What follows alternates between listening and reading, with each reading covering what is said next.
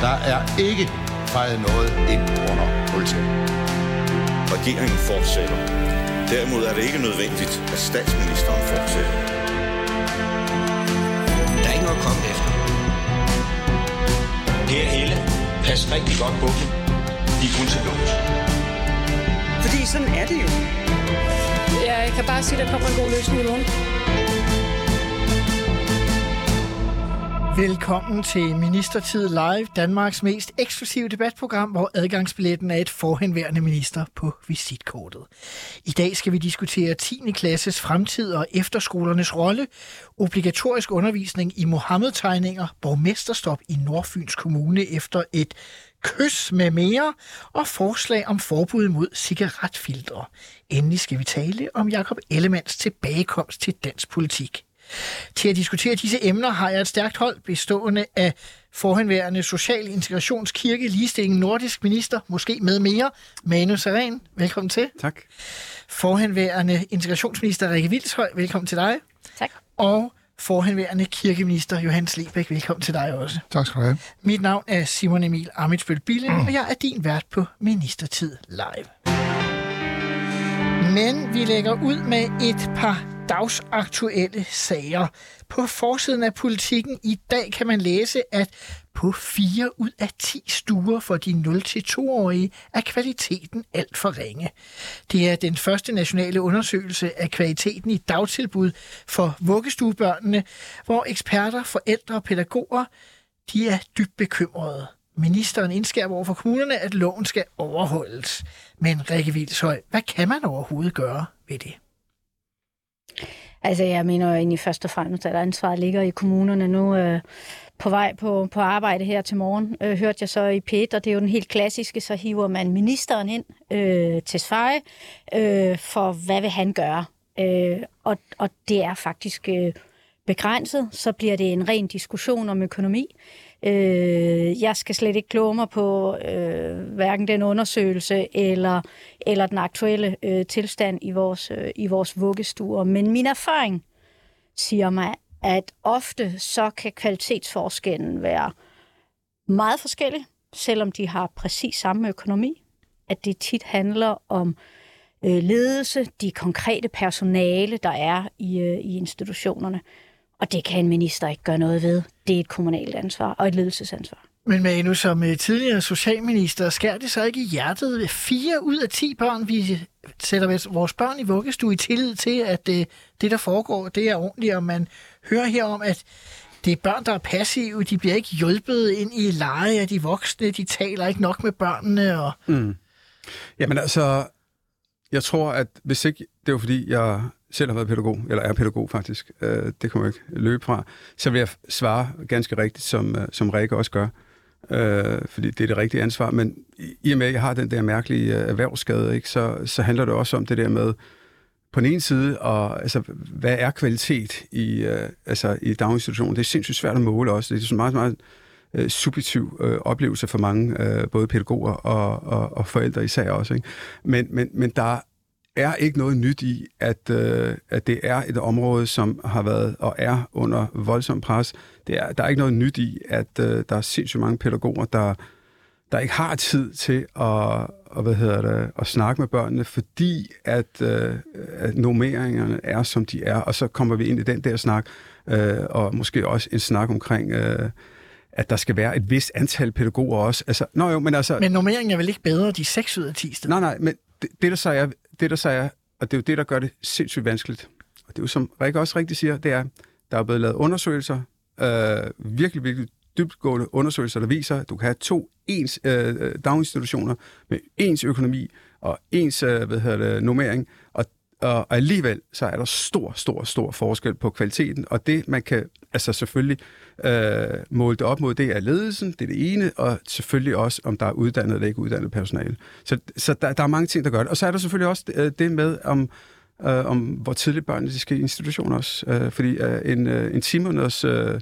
øh, baby, et lille barn, øh, kræver alt andet lige meget mere end, end øh, en, der bliver kørt ind, som er 15-16 måneder. Så der, altså, det er svært at måle det her. Men, men I lyder som, ja, det er svært at måle, det er svært at gøre noget ved, eller man skal lade... Nej, jeg siger ikke, det er svært at gøre Hvad skal ved man så gøre? Altså, men altså, jeg tror helt klart, at, øh, at en del af løsningen, det er, altså, det er øh, nummeringer også, øh, de steder, hvor der er øh, knald på. Og igen, for det er kompliceret. Der er stor forskel på en institution, om det er på Nørrebro, Østerbro, Vesterbro, hvis man øh, tilfældigvis bor i København eller, eller andre steder også. Øh, så, så det er vanskeligt, og jeg ved, der, øh, der følger også flere penge med, hvis der er udsatte børn også, men, men udsathed er mange andre ting i dag også. Altså mange, mange andre ting, øh, som man ikke øh, normalt øh, får øh, økonomi til. Jeg tror, vi øh, lader emnet blive her og springer videre til, øh, til det næste. Øh, vi bliver på socialområdet. Tre partier øh, har nemlig trukket sig ud af aftalen Børnene Først, som øh, blev lavet efter Mette Frederiksens øh, store tale om at være børnenes øh, statsminister og handler om tvangsbortadoptioner og flere anbringelser af udsatte børn. Det er Liberal Alliance, Nye Borgerlige og Alternativet, der i lidt øh, umage trækløver forlader aftalen i protest imod, at regeringen gør det med tvangsbortadoptionerne til et mål i sig selv, øh, siger de, i stedet for ligesom at have fokus på, hvad der er bedst for børnene. Johannes Lebæk, kan du øh, forstå altså, de tre partier? Et, et mål i sig selv, det har jeg ikke brugt mig om på noget tidspunkt. Jeg synes i det hele taget, det var lidt, lidt en ubehagelig introduktion, Mette Frederiksen gjort i sin tid til at være, være børneminister, ligesom, ligesom øh, Øh, lave den, den splittelse, der lå i det. Jeg, jeg kan godt forstå sloganet børnene først, fordi der har været så mange konkrete sager med familiesager, hvor man har sagt, at det er gået helt galt, og så har man sagt, at vi skal tage mere hensyn til børnene end til familierne. Men jeg synes alligevel, øh, jeg kan helt følge de tre partier i, at det, det er ikke noget mål i sig selv. Målet i sig selv er, at det, man gør det bedste for de børn, og det er så i øvrigt meget vanskeligt altid øh, ofte at afgøre. Men de har jo selv været med til at, at indgå en aftale, som man ligesom kan læse sig til, så lyder det nærmest som, de er lidt sure over, at ministerne går ud og taler meget om de her flere tvangsbortadoptioner. De har jo lavet aftalen om, at det er muligt. Jamen, det, det kan godt virke mærkeligt, det kan jeg godt se, men, men jeg kan også godt, der, der kan også samtidig i politik være problemer ved retorikken. Altså, det, det, sådan kan, vil jeg tolke det umiddelbart, altså, at man kan, man kan få en fornemmelse af, at den retorik har været for, for, for, øh, for kraftig. Men det er vel meget usædvanligt at forlade en aftale, Rikke Vildtøj.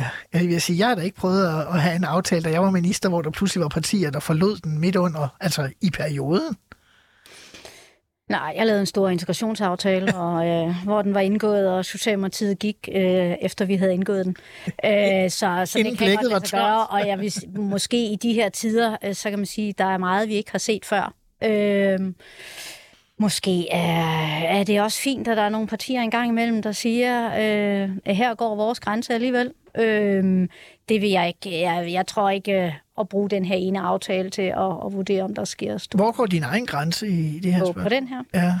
Øh, øh, for en del år øh, siden, der sad jeg også Frederiksberg Kommunalbestyrelse, og jeg sad i Socialudvalget. Øh, og som et liberalt menneske, der, der blev jeg flyttet i forhold til, hvor lang en snor man giver til forældre. Øh, børn, der bliver sendt frem og tilbage, og forældre, der bliver givet chancer øh, rigtig mange gange. Øh, så, så der synes jeg faktisk, at vi øh, faktisk også for sjældent greb ind. Men jeg er helt enig med, med Johannes Lebæk, at altså, da Mette Frederiksen i sin øh, nytårstale gjorde det til et mål i sig selv, at der skulle bortadopteres flere, der gibbede det i mig. Øh, som liberal kan det aldrig være et, øh, et mål i sig selv. Hvad siger pædagogen og forhåndværende socialminister? Jamen, jeg havde den på mit bord. Jeg tror bare, det er vigtigt, at man øh, altså, skiller begrebene ad, fordi at der er forskel på bort øh, adoptere og så tvangsfjerne også. Ikke? Fordi det rigtigt, tvangsfjerne det er frem og tilbage, som Rikke siger. Men bortadoptere, det er noget helt andet. Og så kommer der sådan en ny aktie i det her, fordi øh, den her sag her giver faktisk mening, øh, men politisk og sådan, øh, kommunikativt, så er det bare rigtig svært fordi at øh, befolkningen opfatter det som, nu skal man ud og tage børn, og det er imod vores liberale sindelag, og hvad det nu kan være. Men hvis man rent faktisk går ned og, og ser på materien, så, så handler det om, altså jeg kan huske, for 10 år siden, så var det omkring 13-15 sager om året, og hvilke sager er det der? Det er, altså, det er møder, og, øh, og, altså, som er på forskellige øh, hjem, hvor man øh, selv er blevet tvangsfjernet, som ikke har mulighed, ikke en kinemands mulighed for at og, og hvad hedder det, gøre noget ved det her barn her, som er, er gået i seng med en, øh, en eller anden, og så videre, så videre. Altså, vi er ude i nogle sager, der er så grælde, hvor vi godt ved, at du kommer aldrig nogensinde til at, at have en forældreevne til det her barn her. Det er de sager, vi snakker om, så vi er helt nede i det der det lille, lille hvad hedder det, spektrum. Men jeg kan også bare huske, at det var rigtig svært at sælge, og jeg brændte nallerne på den her sag her i den grad, fordi at øh, folk de troede, at nu skulle vi, øh, altså målet var at bare fjerne de børn der. Men det går også i sådan nogle bølger, fordi jeg kan altså også huske, at man på et tidspunkt talte om, i Norge, der tvangsbortadopterer man 100 om året. Hvorfor gør man ikke det i Danmark? Hvorfor skal alle de børn øh, vokse op i den rene elendighed her i landet, når de i Norge tager hånd om problemerne? Mm. Så der er jo også øh, det modsatte øh, synspunkt, der har været gennem, så du vil også lidt gøre dig til talsmand for. Ja, ja, ja. Altså, det ved jeg. Fordi igen, når man ved, at, at, prøv at høre, det er et overgreb, synes jeg, på nogle af de børn der, hvis man skulle lade, lade dem fortsætte med de møder, øh, og, og, der, der føder dem. Jeg har, jeg har været ude og kigge og se og uh, set nogle af de der sager her, og de, de får aldrig muligheden for det. Så jeg synes, ja, du giver det her barn en, en chance uh, for at få en, en god start, og så igen, skal bare huske, det her, det handler ikke om tvangsfjernelsesager, det er noget helt andet, og nogle helt andre paragrafer. Okay. Ja, men, men jeg synes, det er værd at være opmærksom på, at vi jo, altså i Danmark har vi jo flyttet os, fordi den diskussion at have redskabet at øh, tvangsbortadoptere, det har vi, så vidt jeg husker, stort set ikke gjort, hvis vi overhovedet har haft lovgrundlaget øh, til det. Man gjorde det meget lidt før i tiden. Så, så et er at introducere det. Det, øh, det synes jeg sådan set øh, kan give god mening i nogle sager, at man har redskabet til at gøre det i nogle sager, hvor man vurderer, at det her er nødvendigt øh, for at beskytte barnet. Men for mig er der langt fra at sige, at det er et værktøj, vi kan bruge til at sætte nærmest et måltal for, hvor mange gange vi så skal bruge det. Mm. Der, det er for mig en, en kæmpe forskel, og det er ja. der, hvor jeg tror... Ja, men du sagde øh, selv, at, at man skulle lytte til kommunerne før, ikke? Øh, og, og der er jo nogen, der har været ude og sige, men prøv at høre, øh, man kunne godt skrue en lille smule op. Øh, man kan godt skrue, øh, skrue en lille smule op. Altså det er jo, igen, det er kommunerne selv, der siger det også, og derfor så sådan, okay, øh, så synes jeg ikke, det gør noget at lytte til. Og jeg spurgte nemlig også, øh, det er meget mærkeligt, at jeg kan huske den her sag her, men det er jo kun fordi, at jeg brændte mig på den, tror jeg. Ikke? Øh, jeg, jeg spurgte jo også, fuldstændig som du også helt logisk øh, siger, hvorfor skal, vi, hvorfor skal vi gå ind og, og skrue det håndtag, når vi alligevel har muligheden for det? Ikke? Og det var for at, ligesom at øh, skrue et nyk op, fordi man vurderede, at der var nogle flere børn, der godt kunne øh, tåle at blive øh, hvad hedder det, bortadopteret. Men når det er sagt, så vil jeg også sige, at det, det, er et, altså, det, er jo, det, er jo, det er jo et redskab, man virkelig skal være forsigtig med, fordi det er så ultimativt. Præcis. Vi går videre til en anden sag. Mens vi har stået her i studiet, så er der lige kommet en uh, nyhedsklokke, der siger, at sagen mod tidligere forsvarsminister Claus Hjort Frederiksen skal foregå for lukket døre. Et stort nederlag for den tidligere forsvarsminister står der her på berlingske.dk. Der har været meget tale om, at, øh, at denne her sag i forhold til, til tidligere forsvarsminister, der er tiltalt i forhold til læk af statshemmeligheder, skulle det foregå for lukkede døre, fordi hvordan skal man snakke om statshemmeligheder? Eller skulle det foregå for åbne døre, for kan man virkelig bare tiltale en tidligere minister øh, bag øh, lukkede døre i hemmelighed? Nu er beslutningen så øh, truffet. Øh, skal vi starte med partifælden, Rikke Vilshøj? Øh, hvad tænker du om den her sag? Jeg synes, det retssikkerhedsmæssigt er dybt problematisk, at den er for lukket døre. Men omvendt, så må man også konstatere, at med de meldinger, øh, jeg ved faktisk ikke, om det er officielle øh, meldinger, udtalelser, eller, eller det er, øh, er noget, der er blevet sagt i øh, andre sammenhæng, men at anklagemyndigheden øh, har givet udtryk for, at hvis det bliver for åbne døre, så kan sagen ikke føres så er det også et meget stort ansvar at lægge øh, på, øh, på domstolens øh, skulder, fordi dermed afgør de jo sagen bare i valget af, om det er for åbne eller lukkede døre. Uh-huh. Øh, jeg er glad for, at jeg ikke har siddet i den stol og, øh, og skulle tage den beslutning. Hold op et, øh, et dilemma, øh, de har siddet i der. Hvad siger du, Hans Jamen, jeg, jeg er helt rundt tosset. Altså, det, jeg, jeg synes, at den her sag bliver man rundt af. Fordi hvad er, hvad er offentlig, og hvad er ikke offentlig? Vi har også en minister, der selv siger i interview med Libert, ja, nu må de sætte mig i fængsel, hvis, hvis jeg siger noget forkert. Og, og det gør han jo så, når han så godt selv ved, at han siger noget forkert. Og øh, jeg synes virkelig, vi er ude i en, i en rundtosset sag, og jeg kan godt se de meget principielle linjer i det, at i et retssamfund, der skal der føres retssager for åbne døre, og, øh, og det kan komme til at ligne, hvis man vil. Det er jo nogen, der trækker den helt derop, så ligner vi bare øh, diktaturstater, der, der fører retssager for lukkede døre og så videre, så videre. Jeg er bare rundtosset, øh, så jeg, jeg må stole på det retsvæsen, vi har indtil videre, og, og sige, jamen, så, så er det den afgørelse, de er truffet, og det, det er så det, det er. Er du tryg ved det, Manu? Nej, det er heller ikke. Jeg synes, der er så mange dagsordner, altså masser af skjulte dagsordner, ikke? Og, og, og igen, som er sindssygt svære at, at gennemskue. Jeg synes også, det bør være for åbne døre, og så, ja, altså igen, meget af det jo gætterier, ikke? Øh, men jeg får bare den der fornemmelse af, som, der, som jeg har gjort en del gange under den her sag, så bliver det sådan lidt af en pseudo, øh, hvad hedder det, et eller andet, man tyrer til, om det er på grund af øh, ret, øh, hvad hedder det, hemmeligheder og alt muligt andet, at vi er nødt til at have lukket døre og det ene og det andet. Og, og når, når det argument ligesom bliver lagt frem, så bliver jeg jo sat skakmat fordi jeg... Men er der ikke et problem, hvis vi som tidligere minister bare kan sige hvad som helst, som vi har fået kendskab til øh, gennem vores øh, tid i regeringen? Jeg, jeg synes, der er forskel på det der med øh, at, at sige hvad som helst, og, og så den her sag her hun, øh, med, med Claus Hjort også. Ikke? Fordi jeg synes, altså, jeg synes meget af det, igen, det er den der fornemmelse, jeg prøvede at fortælle lidt om, det er, at det handler meget om signalværdi. Altså, hvem er det, vi prøver at signalere et eller andet til, at vi har styr på vores efterretningstjenester og vores ministre og alt det, de går rundt og siger. Ikke? Altså, øh, folk folk har jo vidst de her ting her, øh, og, og jeg synes, det ville have klædt øh, hele den her sag, hvis der havde været åbne døre. Men, men igen, når, jeg ved jo ikke, hvad baggrunden er. Jeg men, jo... men jeg prøver lige at trække ud, hvad jeg, hvad jeg hører, du siger. Altså det, du siger, det er, at... Øh, at øh, der er noget en fornemmelse af, at man har skadet forholdet til, til USA og til de amerikanske efterretningstjenester, og derfor så skal man vise fra dansk side, at man tager det alvorligt ved at lave en sag. Det er min antagelse, det er mit gætteri, det, det er mit... Det var også det, jeg hørte. Ja, ja, og, og det er jeg ikke sekund i tvivl om også. Øh, men, øh, og, og det, det må man gøre, men jeg synes bare igen, at det vil have klædt den og, og, og hvad hedder det, før den her sag for åbne døre. Der er nogen, der siger, at det er Trine Bramsens skyld, at Mette Frederiksen ikke har været i, i, i USA, øh, mødt den amerikanske præsident på tomandshånd endnu. Man kunne måske også spørge, om det var Claus Hjort Frederiksens skyld. Så der er ingen, jeg, jeg, jeg håber lidt, at de, de, har, at de har større tanker om hinanden og os selv. Det, det er helt sikkert. Claus Hjort Frederiksen er jo en ældre mand, øh, og det er offentligt kendt, at han også øh, øh har syg øh, kone og så videre. Altså, man kunne også sige, at, øh, at der overhovedet sandsynlighed for, at han kommer ind og afzone, selvom han øh, bliver dømt. Øh, der kunne Erik Nien Hansen i sin tid, da han blev dømt for Tamilsagen, slap for at komme i fængsel på grund af, af alder og helbred. Fortsatte jo derefter ved at praktisere som advokat, som jeg husker. Men, øh, men altså, kan det ikke også være lidt spild af penge at køre sådan en sag igennem, hvis det alligevel ender med, at, øh, at han ikke Jamen, kommer altså, ind? Simon Emil, vi spilder godt nok mange penge på kommissioner og undersøgelser og grupper. Øh, på mange, nej, jeg skal også passe på, hvad jeg siger, men jurister har gode tider ind imellem, synes jeg. Øh, fordi der skal undersøges noget hele tiden.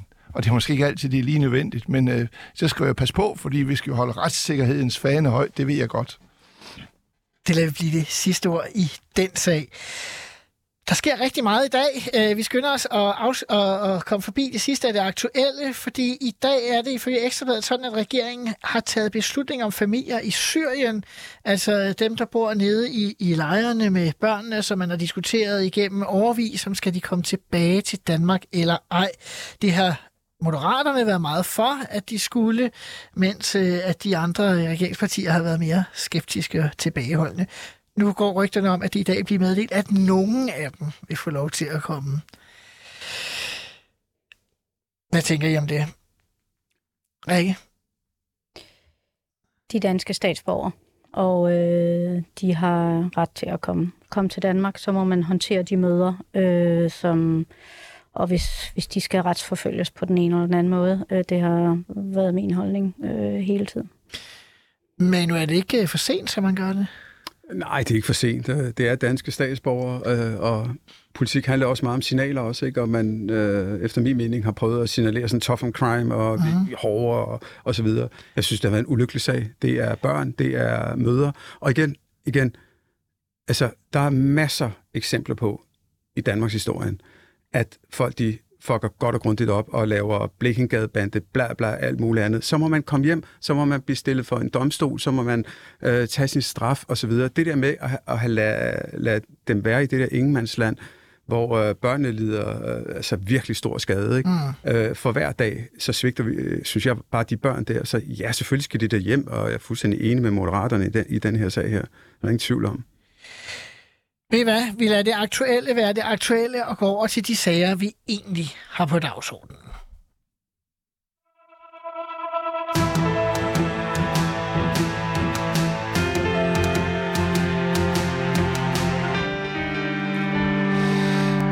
Vi skal nemlig videre til emnet om, at øh, Reformkommissionen kom med forslag til, hvordan de vil forandre på uddannelsesområdet. Det var der allerede lidt forlydende om i pressen, inden Reformkommissionen kom ud med sine forslag, og politikerne flokkedes om at redde nærmest både 10. klasse og efterskolerne, inden de overhovedet kendte forslagene. Hvis vi ser på de konkrete forslag, så er et af forslagene, at man skal ændre 10. klasse, som man kender det i dag, og i stedet for lave en toårig praksisorienteret alment ungdomsuddannelse, meget mundret, med navnet HPX, højere praktisk eksamen. Derudover skal efterskolerne genopfinde sig selv. De lægger øh, øh, op til den her øh, ændring øh, med, at man prioriterer anderledes for at få flere til at starte allerede i 8. og 9. klasse.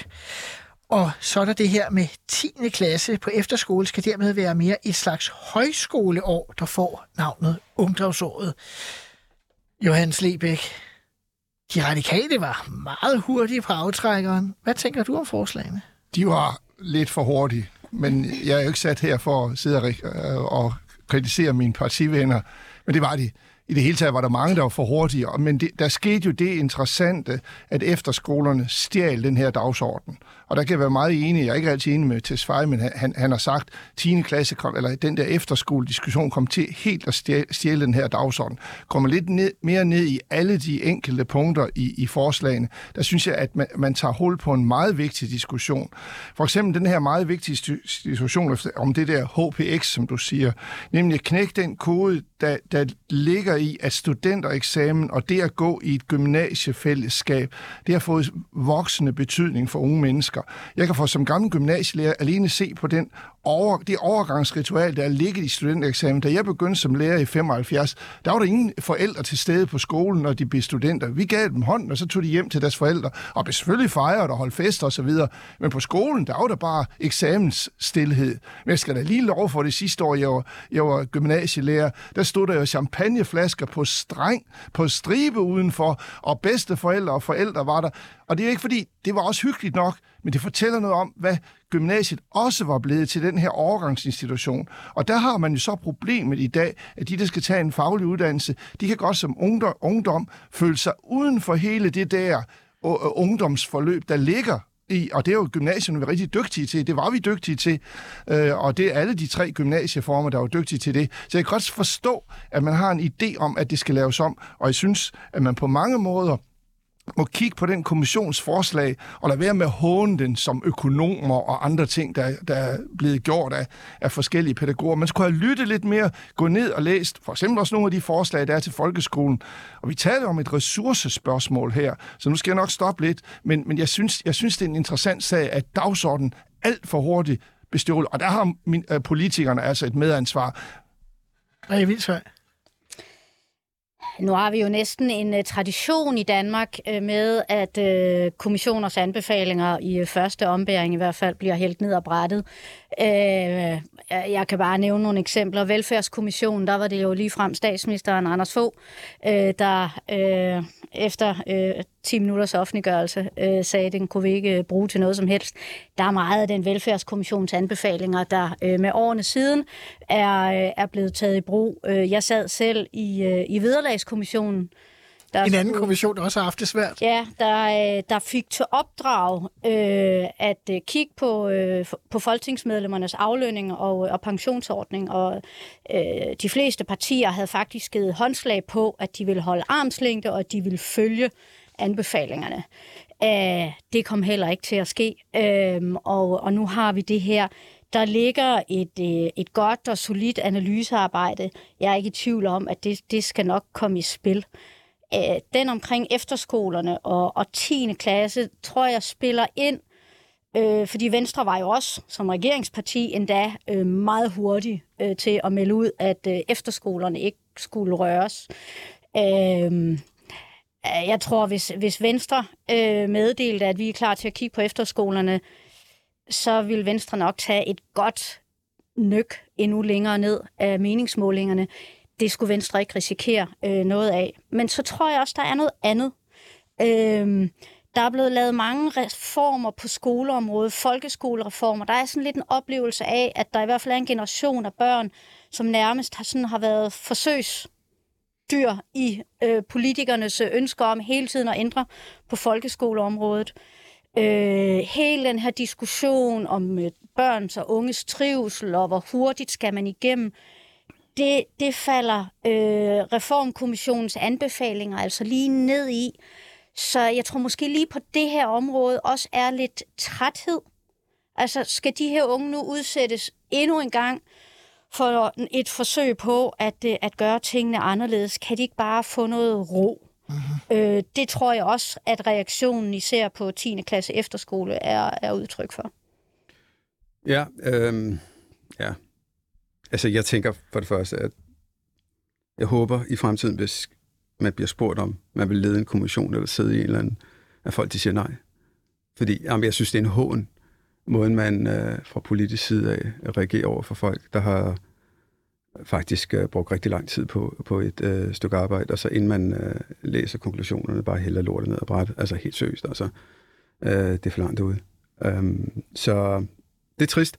Men når det er sagt, så, så synes jeg, det er interessant. Jeg synes også, det der, nu, nu var det ikke HB, HBV, men HBX, øh, Heldigvis. en anden sygdom.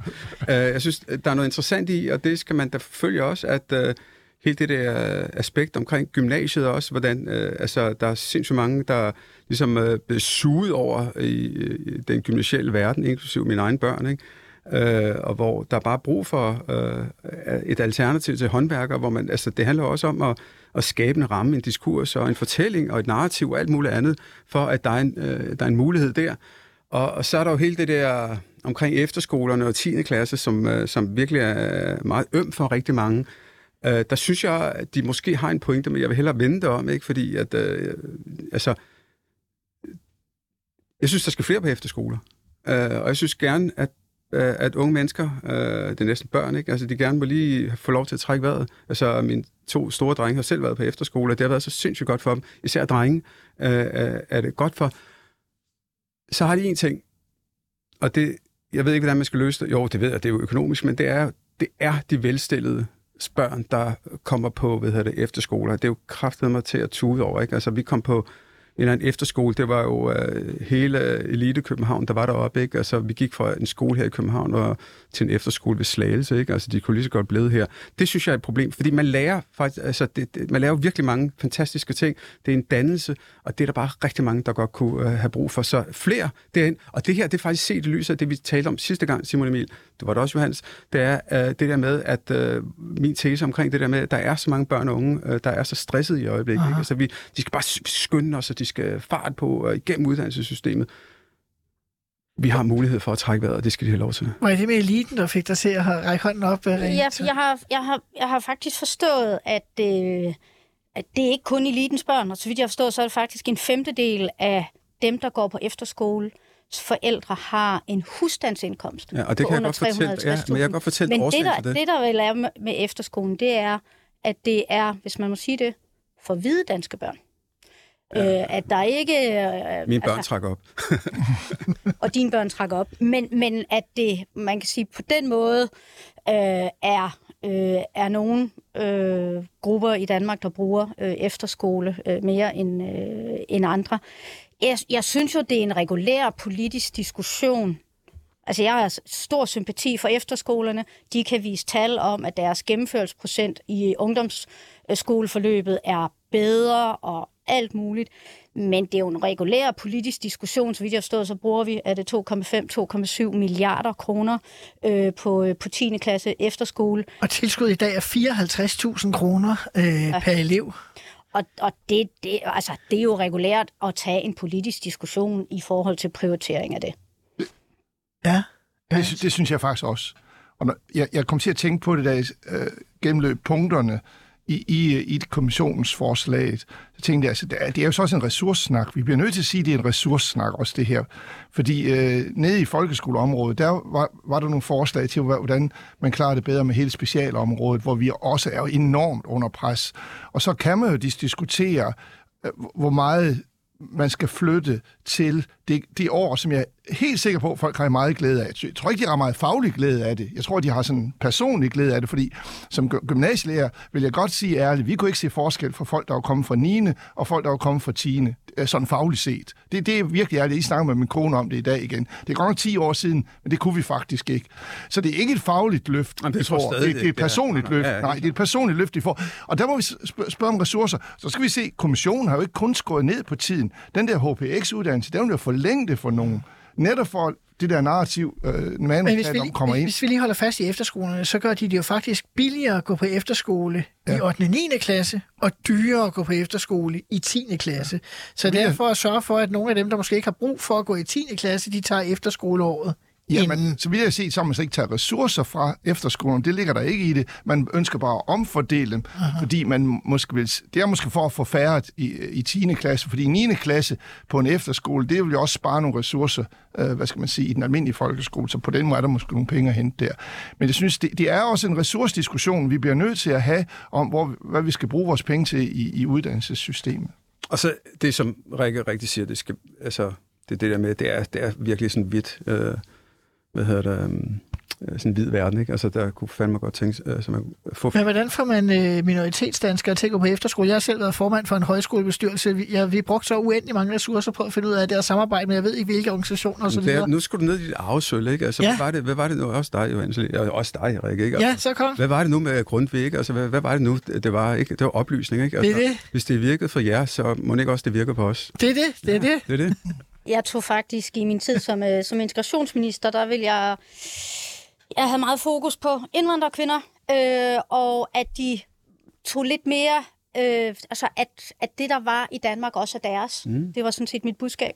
Så jeg tog faktisk en stor gruppe øh, kvinder med indvandrerbaggrund øh, ned til Rønshoved øh, Højskole, øh, for at vise dem, at det her, det er det er noget, der er meget dansk, øh, og så mange øh, unge og danskere øh, benytter sig af, og det synes jeg også, de skulle kende, og Skide måske godt. anbefale til deres børn. Så det var, det var min måde. Ja, jamen, det er også øh, meget øh, beskedende måde at ja. introducere. Vi hopper videre til et helt andet emne. Regeringen siger nej til obligatorisk undervisning om Mohammed-krisen. Grunden til, at det er spændende, det er fordi, at under S-regeringen, der var der et flertal uden om regeringen for, at man skulle undervise i Mohammed-krisen. Det var Venstre, der øh, har skiftet holdning, øh, eller det ved ikke, om de har. Nu er de i regering og skal stå på mål for den samlede regeringspolitik. Rikke Vilshøj, jeg bliver nødt til at spørge øh, den, der har været minister for Venstre. Er det den rigtige beslutning, der er truffet nu? Hvis jeg skal være helt ærlig, så måske kan du starte med at hjælpe. Handler det ikke om, om man skal vise tegningerne? Også det jo. Fordi jeg tror, det handler ikke sådan om, om man skal undervise i Mohammed-krisen, men det er en diskussion om, at, at de skal vise, vise tegningerne. tegningerne. Yes. Øh, og at det i udgangspunktet egentlig er begrundet i sådan en sikkerhedsbeskyttelse øh, for lærerne. Det kan jeg så forstå, at øh, dem, der har forstand på at lave sådan nogle sikkerhedsvurderinger, siger, at det er ikke, altså, det, er ikke det, der gør forskellen. Øh, og, og så min personlige holdning er, altså ned i de detaljer, øh, politisk at, at bestemme, hvad der skal vises. Øh, det er ikke, det er i hvert fald ikke mit temperament, øh, at man skal det. Øh, jeg synes faktisk, at det er fornuftigt, det jeg nu kan forstå, at, at regeringen siger, at øh, lad os få vurderet, om der reelt er et problem med censur og selvcensur i, øh, i vores uddannelsessektor, og at vi ikke endnu en gang øh, laver lovgivning på baggrund af enkelte historier og, og anekdoter. Det har vi alt for meget af, og det er en uskik, øh, efter min mening, at man, øh, man gør det politisk. Er der nogle af de herrer på hver sin side af Rikke Vildshøj, som vil stå på mål for, at det bør være obligatorisk? Jeg vil ikke. Nej, nej, jeg vil heller ikke. Men jeg synes, der er en anden interessant ting i det her. Det er jo, øh, at, at, at det, den her sag viser bare endnu en gang i det her regeringssamarbejde, at Venstre kommer i klemme. Og det er Venstre, der går, går ud som, øh, synes jeg, øh, som taber. Ikke? Altså deres argumentation omkring Øh, Øh, altså, først var de for, og så lige pludselig så skal de finde øh, en eller anden øh, en, en god forklaring, ikke? Og så øh, går de ud og, og fortæller og siger, at om det er på grund af sikkerhedstruslen og, og så videre. Ikke? Og jeg har det sådan lidt, okay, hvis der virkelig var en sikkerhedstrussel, så synes jeg, man burde gøre det. Så synes jeg virkelig, at alle burde tvinges til at øh, hvad hedder det, øh, undervise det her. Men, men det ved man ikke noget som helst om, og så derfor synes jeg også, man har man er landet rigtig, rigtig fornuftigt ved at gå ind og undersøge det og kigge på det. Jeg, hvis jeg var minister, hvis jeg var til Schweiz, så ville jeg være rigtig glad for det, fordi det, er sådan en, øh, det giver sådan lidt... Så træder man vand. Ja, ja, det er sådan fedt nok, ikke? og måske kommer, kommer der helt res- andet resultat, øh, nemlig at måske er det ikke et problem derude. Når det så er sagt, øh, så vil jeg også bare sige, at øh, altså, det er jo... Altså, på den ene side så snakker vi om frihed til folkeskolen, og de skal have, der skal være højt til loftet osv. osv. Og så på, med den anden hånd, så øh, går vi ind, og så vil vi have, at de skal øh, tvinge dem til, at, at de skal undervise i det, øh, krisen osv. Lad dem nu selv øh, om de her ting her, og det, og det synes jeg er fornuftigt, og jeg synes, det er vildt mærkeligt, at SF hopper med på den her. Men hvis vi nu skal være øh, helt ærlige over for hinanden, så skal man jo ikke lede langt for at finde nogen, der ikke vil vise øh, tegningerne af frygt for deres sikkerhed. Altså, man har jo set chefredaktører, der har begået øh, vold på deres tunger, når de har skulle forklare, hvorfor de i deres aviser øh, skriver om tingene, men ikke bringer en tegning. Weekendavisen bringer faktisk tegning i dag af alle dage. Øh, jeg så så øh, sent som i går på Facebook en lærer, jeg kender, der skrev, øh, før jeg blev far, så brugte jeg dem altid til undervisning, men for min egen sikkerhed har jeg ikke tur siden jeg blev far. Øh, altså, det, vi kan jo ikke tale os ud af, at der er en eller anden form mm. for sikkerhedsudfordring. Altså, I kan se, hvor besværligt det er at komme ind her og i Jyllandsposten endnu mere og så videre. Øh, det, jeg siger ikke, man skal gøre noget bestemt, men, men er det ikke lidt en særlig sag alligevel? Altså, den fyldte også meget i sin tid jo. Ja, Rikke, og så Johannes er en Altså, jeg, jeg tror, det er, jo, det er jo dybt problematisk, hvis der er en generel problemstilling med selvcensur af frygt for sin egen sikkerhed. Jeg synes, det er fint at få det afdækket, øh, fordi hvis det viser sig, øh, så, øh, så skal der jo tages hånd om det. Øh, jeg kan ikke lige vurdere, om, om den rigtige løsning er øh, at gå den her vej. Det, det vil jeg faktisk slet ikke øh, kloge mig på. Øh, men, men at få afdækket den del, øh, og, og de problemer, nu hørte jeg øh, Frederik Vade fra, fra Socialdemokratiet på, på talerstolen på, på den her sag, øh, hvor han jo også altså, jo sådan set var ret klar i mailet om, øh, at det er uacceptabelt, og det, det tror jeg, de fleste af os synes, det er. Og så er det jo altid øh, som lovgiver et spørgsmål om, kan vi løse alt ved lov øh, og, og ved, ved detaljregulering? Øh, det var, ved du hvad, det var selv Bertel Hård, undskyld, ja. det var et af de råd, jeg fik fra Bertel Hård, der kan huske. Mm. Altså, når jeg, Da du blev integrationsminister, eller? ja, sagde, man skal bare være forsigtig med, hvad man øh, lovgiver omkring med nu. Ja. Det var sådan, ja, det er virkelig rigtigt. Det har været Bertels råd siden gamle. 70'erne. Jeg, jeg, jeg, jeg, jeg er jo som I bekendt, jeg har, jeg har godt nok været minister i, i, i, i 10 måneder, men jeg har været lærer i næsten 40 år. Så jeg tager lærerbrillerne på, og, og undervisningsfriheden betyder meget for mig. Ikke? Altså at, du, at, du, at man ikke lægger, man har selvfølgelig curriculum og så videre, man skal igennem nogle, nogle ting, men der er også grænser for, hvor meget man skal detaljstyre øh, styre, øh, undervisningen. Så, så på den led er, er det et, et forslag, jeg ikke rigtig kan forstå simpelthen. Det må den enkelte lærer se, om han kan indpasse sin undervisning på den måde, han føler, det er korrekt. Men kan du komme i tanke om andre ting, som man vil være bange for at undervise i på, på grund af sin egen sikkerhed? Nej, det, det, det kan jeg sådan set ikke.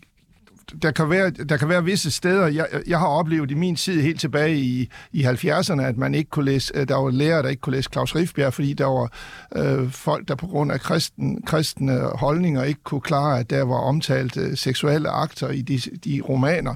Så, så den slags har vi prøvet, men det var ikke en sikkerhed, fordi der skulle der være se en enkelt barn fra et indre missionsfamilie, der var lidt farvet over en, en speciel bog, så var de jo ikke en trussel mod en selv, men, men jeg har da, jeg har da stødt ind i det der.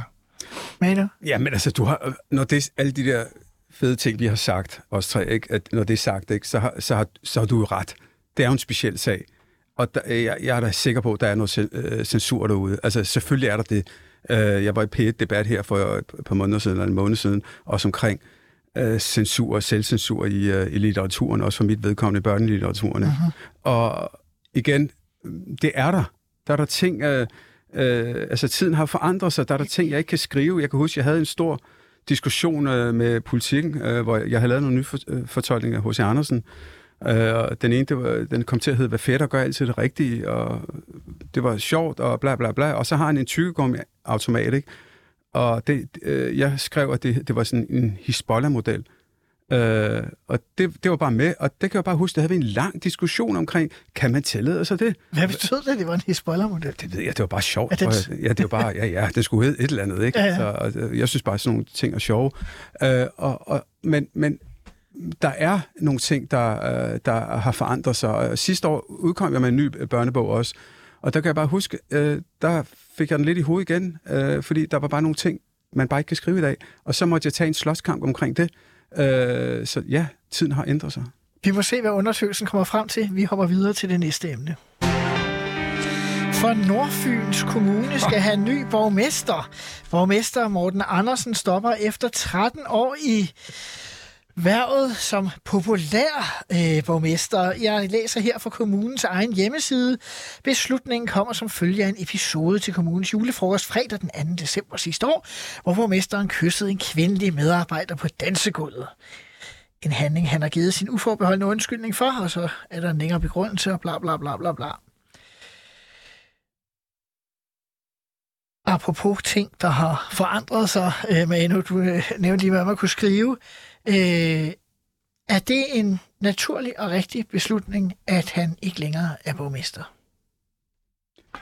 Johannes? Jeg synes, det er meget svært, og øh, det, det gælder jo både i den sag her, og når man kysser folk, og når man klapper dem bag i, og når man tager dem på låret, hvis jeg tager lige tre konkrete sager uden navns nævnelse. Jeg synes, det er meget svært, fordi man, man skal jo ind i nogle detaljer omkring dem, fordi det, hedder sig jo også, at borgmesteren her, han er jo ikke faldet på grund af kysset, men han er faldet, fordi han har løjet lidt om det, og tilsvarende klap på låret, det er jo også, fordi man øh, i, i det følgende talte anderledes, og en, en fagforeningskvinde, fordi hun heller ikke øh, ville lytte. Man skal opføre sig ordentligt, og det skulle man faktisk også for 30-40 år siden. Men skulle man men, det? Men, jo, det skulle man. Altså, det, man, jeg, skulle jeg vil opføre sig ordentligt, jeg, jeg, er ikke, Emil. jeg er ikke så gammel som dig, men når, Jo. men, men når jeg hører om det, og hører især din generation tale om de her sager, så tænker jeg faktisk, at man ikke skulle opføre sig Ja, ordentligt. Men, misforstår mig ikke. Nej, nej, det er ikke noget med, at man kunne slippe afsted med mere. Det er rigtigt nok. Okay. Men man har altid skulle opføre Ja, sig rigtigt, ordentligt. det er rigtigt, det Det, og, det, og, man, og, og specielt over for kvinder, men, men, øh, men, men øh, hvis man er en mand selvfølgelig. Men, men altså, det er enormt svært at diskutere det her, fordi det er lige før både det der kys og det der klap, det der på låret, det vil jeg ikke snakke om, fordi det er så personligt og så tæt på mig. Men det, det der klap bag i Lisette og, og det der kys, det er lige før det bliver til en farse. For, når man ser det i avisen som sådan. Men jeg kan da godt se, at der, der måske er sket noget i begge tilfælde, at der er nogen, der er- har følt, Okay, jeg synes, de det, jeg, synes, jeg, jeg vil sige for min eget vedkommende, jeg synes, det lyder helt vildt, at du synes, at det er en farse, at Lise Rigsgaard, som har misbrugt sin magt som en af, af, af landets mest magtfulde mennesker, igen og igen og igen, øh, hun burde da bare være gået af for mange år siden, hvis Hun det stod til mig. Så hun burde opføre sig ordentligt. Ja, ja. Men hun, ja, men, men jeg, Nå, jeg, Rikke kan ikke bruge ordet misbruge sin magt, fordi hun klapper en bag i. Det er der kan misbruge sin magt. Det er det. sgu. Det er det fandme. Ja, i Vildshøj. Ja, vi lever i hvert fald i en tid, hvor hvis man har følt sig krænket, så har det været en krænkelse. Og i Lisette Rigsgaards øh, sager må jeg forstå på de mænd, at de har følt sig krænket. Øh, med, med vores kære borgmester øh, på, øh, på Nordfyn, der kan jeg forstå, at der, er ikke, der findes ikke en krænket part. Øh, og det, det gør den lidt speciel. Jeg har det altid lidt svært ved de der sager, og, og, og, og have nogle klare holdninger til, ud fra beskrivelsen af, hvad der har været i medierne. Fordi øh, man har sjældent fået hele historien. Men jeg tror på, at når vi om år ude i fremtiden kigger tilbage på den her periode, så tror jeg, der uden tvivl har været nogle sager, hvor man vil sige, der var, der var måske ikke lige proportionalitet øh, i det her. Men, men vi lever i en tid, hvor, hvor der er nogle korrektioner, der tydeligvis skal foretages. Og, og der er det vel tit sådan, at så ryger pendulet måske lidt for meget over. Øh, og, det, og det er ikke min vurdering en konkret sag, fordi det vil jeg faktisk ikke gøre.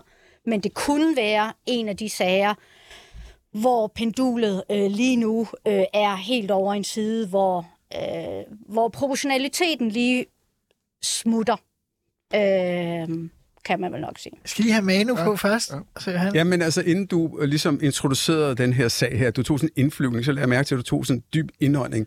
Så tænkte jeg, lige nu, der tænker Simon, hvorfor fanden har jeg taget den her sag med overhovedet ikke. Altså, fordi, og jeg forstår heller ikke, hvorfor øh, politikken har brugt så mange artikler på det, fordi det er virkelig en mærkelig sag, fordi vi ved ikke rigtig noget om det.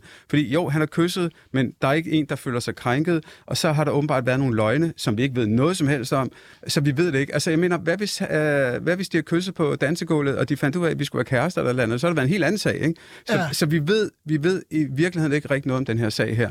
Øh, så... Jeg tog den mest med, fordi jeg tænkte, at øh, jeg synes, at øh, man i øjeblikket er i sådan en situation, hvor man hver, hver anden uge hører om en sag, så det var mere... Ja, ja, men, men jeg vil på her, jeg synes også, den er relevant, hvis, vi, hvis, der var, øh, altså, hvis der var lidt mere kød på, forstået på den måde, informationer. Vi ved jo ikke andet, end at der er nogle udvalgs, øh, hvad hedder det, formænd eller næstformænd, der, der så siger, at han har, været, han har talt usand, og så tænker jeg, okay, så kom med det, og det ved vi heller ikke noget om, så øh, altså, i mit univers, der øh, er den i den kategori, der hedder lokalpolitik, når lokalpolitik er bedst.